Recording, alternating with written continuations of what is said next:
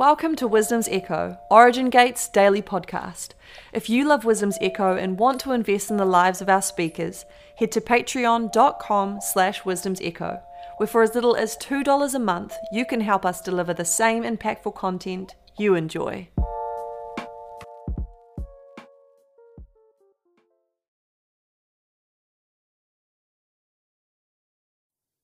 Hi, my name is Lindi Masters. I'm going to talk about being mature sons today. One of our least favorite things is to talk about maturity, but today we're talking about maturity because we need to come to maturity.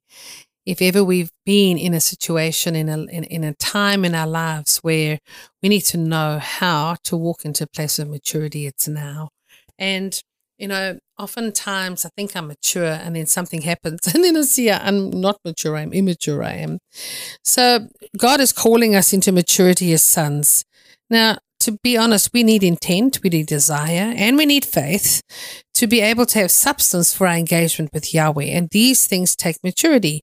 You have to have intent. So many people say, I can't see, I can't do this, I don't know how to see in this realm, I can't do these things. I want to say to you, you have to have intent. You have to turn your heart towards Yahweh and have intent for that which He wants to do. Another one is desire. You have to have the desire, not the hope so, the thumb suck. Oh God, please, please, please, please, please, please, cross my fingers, touch wood, hope I get it, you know, run around the bush three times. That is not desire.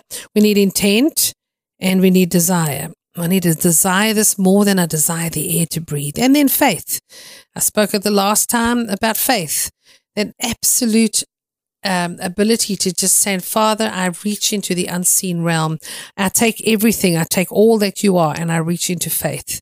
And then I will be able to have substance for my engagement with Yahweh.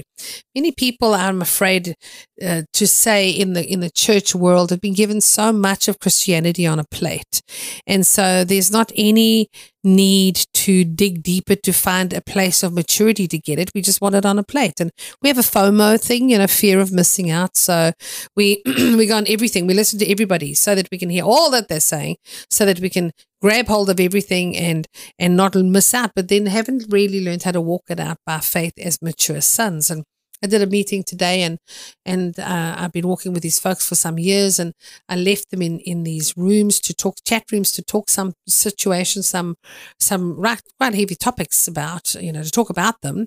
And the one lady said, "No, we can't do that. When we we're really new at this." And I went, "Well, how are you new at this? You've been doing it for years and years with me. Come on now, it's about maturity." And I know some subjects are hard, and they and they do feel like we're new at these subjects, but intent desire, faith have to be the substance of all our engagement with Yahweh.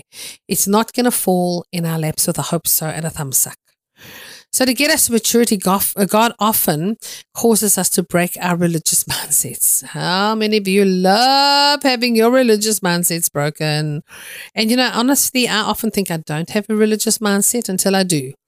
Something will happen and it'll just jump out at me, and I think, oh my word. I cannot believe how I'm manifesting right now because my religiosity just jumped up. And went, oh, I don't think that is true. I don't think that's what the scripture says. Or I don't know if that's from God. Or I, and so I have this litmus test of my understanding of the word and God, and I use that for everything that doesn't fit into my narrative. And I get intense about it and I get all discombobulated, lovely word. I get discombobulated about it because I'm going, well, that's not what it says. That's not what it does. And then you go, right, down, tiger and I have to like deal with myself because if I think that I know everything about God and about scripture and I have a full understanding of who God is, then He's a God of my imagination. This is God Almighty, the creator of the heavens and the earth. And the earth is constantly creating and the, and the universes are constantly creating. So God is ever expanding into all of this. And I think I know everything about Him. Impossible. It cannot be so. So, to get us to maturity, God often causes us to break our religious mindsets. Now, you look at someone like Ezekiel. Ezekiel was a Nazarite. he had never ever done anything unclean, but he was in, he was told to burn hair. He was told to burn feces. All these things that were not something he would have done. Um, if you look at you know, different people in scripture that were told, go and, you know, marry a prostitute or go and do stuff that you would never do before. Why? To break a religious mindset. Even John, who was uh, uh, the cousin of Jesus, had to go into the wilderness and said he ate locusts and he, he was like a wild guy out there and he was, you know, baptizing people. And I don't like to call him John the Baptist because he wasn't a Baptist um, he was baptizing, but that was one of 17 different types of baptisms that we know of um, that the Jews did. And one of them was the baptism of repentance. It was the one he was he was doing, but he was born of a father who was a high priest. So he should have been a high priest. And here he was doing something else altogether. Why? Breaking a religious mindset to come to maturity, to do that which he was called to do outside of the narrative of what he was born to be, which was uh, one who was to walk in the priesthood. And so, you know, if we have a look at um, this whole issue of bringing us to maturity, I love this. Someone once said to me, Do you think that God takes us into dry places and causes wildernesses? I said, Absolutely. He said, Oh, I don't believe that at all. I think it's solely based on our own stupidity. And I said, Well, let me show you a scripture. And he got annoyed because he said, I always had scripture for everything, but here it is. Hosea 2 14 and 15. Therefore, behold, I will allure her. I will bring her. I will entice her, Israel, and will bring her into the wilderness and speak comfort to her. And in that wilderness, I will give her vineyards from there in the wilderness and the valley of Achor as a door of hope. She will sing there, as in the days of her youth and as in the days when she came up from the land of Israel. And it shall be in that day, says the Lord, that you will call me my husband and no longer call me my master. Love the scripture. So here it says clearly that Yahweh allures us, He entices us, He calls us into the wilderness. Why? And in the wilderness, he speaks comfort to us. Why?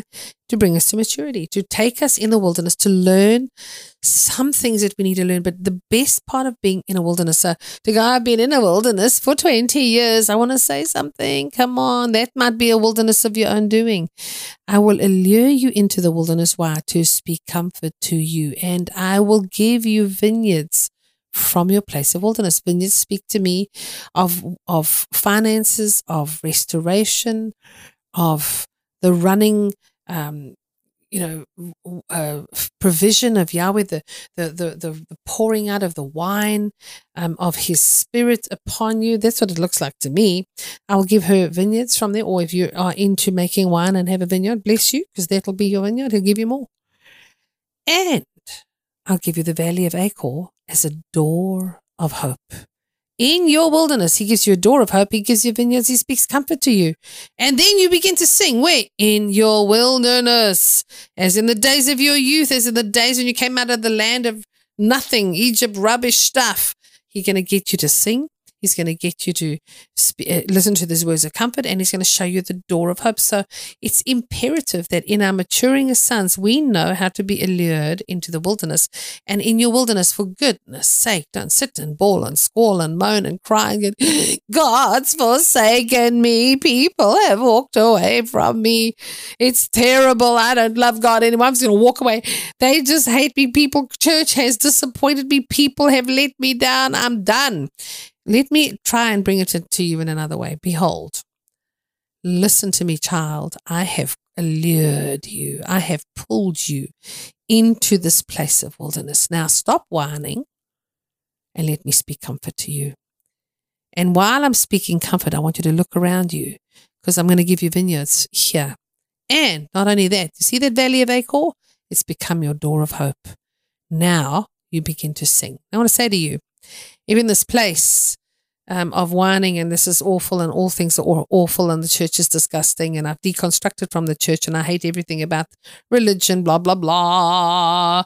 God is breaking our religious mindsets to understand it, but never ever stamp on and talk against your foundation because that's why you have a foundation. It's good for you. Allow yourself in this place in the valley of Achor to look into the door of hope. And in the door of hope, let him speak comfort. Open your eyes and look at the vineyards, look at the provision, and begin to sing by faith. Stop blaming everything and everyone around you and begin to sing by faith.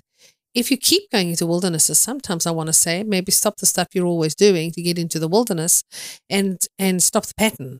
Stop the pattern. Let God take you to the wilderness because when He does, He speaks comfort, gives you a vineyard, and takes you to the door of hope. You begin to sing.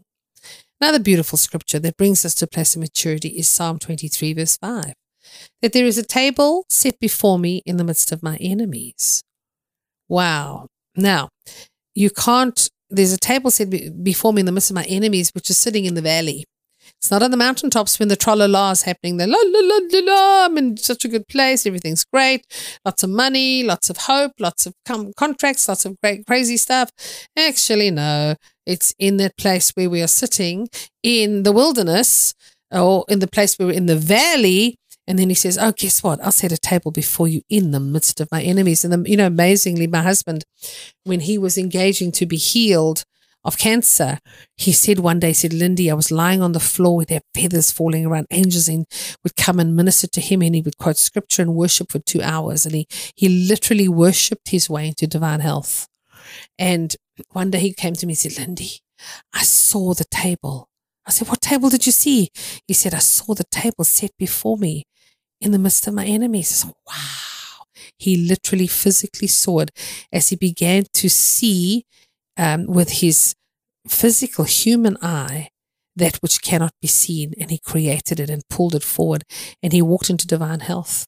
When he transitioned to glory, he didn't die because he was ill. He died because his scroll was done and he just stopped living, which was such a joy and a victory for us. He worshipped himself into divine health. So I want to encourage you today that in our maturing, get rid of your religious mindset. He'll make you do some crazy things, to get rid of it, but do it. Look, if you're in that wilderness place, it's maturing you. It's maturing you to, to listen to his comfort, listen to the hope. Look at your vineyards. Look at the table set before in the midst of your enemies in the valley. And then set your heart to build a relationship with the Father. Do not set your heart to build an encounter with the Father. Set your heart to build a relationship because it's out of relationship where he speaks comfort. It's out of a relationship that he gives you a vineyard. It's out of a relationship that he shows you in the valley of Achor, the door of hope. And it's out of a relationship that you will begin to sing as in the days of your youth, as in the days when you came out of that place of Egypt, that place of nothingness. So you build a relationship, not an encounter. And in that place, he then brings you into that place of encounter because everything comes out of relationship. Your provision is in another world. Your provision is in another place. It says here, your provision is in this place, uh, this vineyard, this place is in the wilderness that he lures you and pulls you into. It's in another place. It's in another dimension. You got to allow yourself to go into that dimension, to go through the hardness, to turn to Yahweh and say, God, as hard as this is, I turn to you. I hold on to you. I walk with you. I look at you and begin to walk into all that He has for us because He's looking for mature sons. He's looking for us to be displayed as mature sons. When I was struggling about it a month after my husband transitioned and just lying on my bed wailing, just saying, God, this is so hard. And I, and I never expected this. And I didn't sign up for this. I didn't sign up for this. 23 years of marriage. I'd only been separate from him for a week when he went on a mission trip. I used to do everything with him, all the mission trips, all the CDs, all the TV productions, everything we ever did, I did with him. And it was so hard. And I just began to, I just turned in my valley of pain to him and I began to worship. And I said, God, you are good. You are God. You are on your throne and you are good. You never fell off your throne when he transitioned. And you are good. No matter what happens to me, God, you are good. And I kept on like this for 20 minutes. I felt sick. My heart was breaking. I was, my, my throat felt strangulated as, as I was crying. And I just kept going, God, you're good. God, you're good. I would not do anything but turn to the goodness of God in the land of the living. And He'd put me in this wilderness and He began to speak to me. And He began to show me something, began to talk to me, physically speak to me. And it was as if something went click in my ear. I heard it click. And the spirit of grief was switched off and I was okay. And I was all right with being here, and he was there. I was all right with my children not having a daddy here, but that he was walking with Yahweh and he was fulfilling his scroll and the call that he had within the realms of his kingdom, and we would fulfill ours here. And it was okay. But I had to sit in that valley before me, the table set before me in the midst of my enemies. I had to sit in that valley, in that wilderness, and turn to the valley of Achor, the door of hope. I had to turn to the vineyards. I had to turn to his his his comforting voice. And it was only in that place that I could then sing. 20 minutes I did that. And everything changed. That is what I say to you today. Turn your hearts towards becoming a mature son and turn towards him and learn what you have to learn so that you can walk into being displayed as a mature son.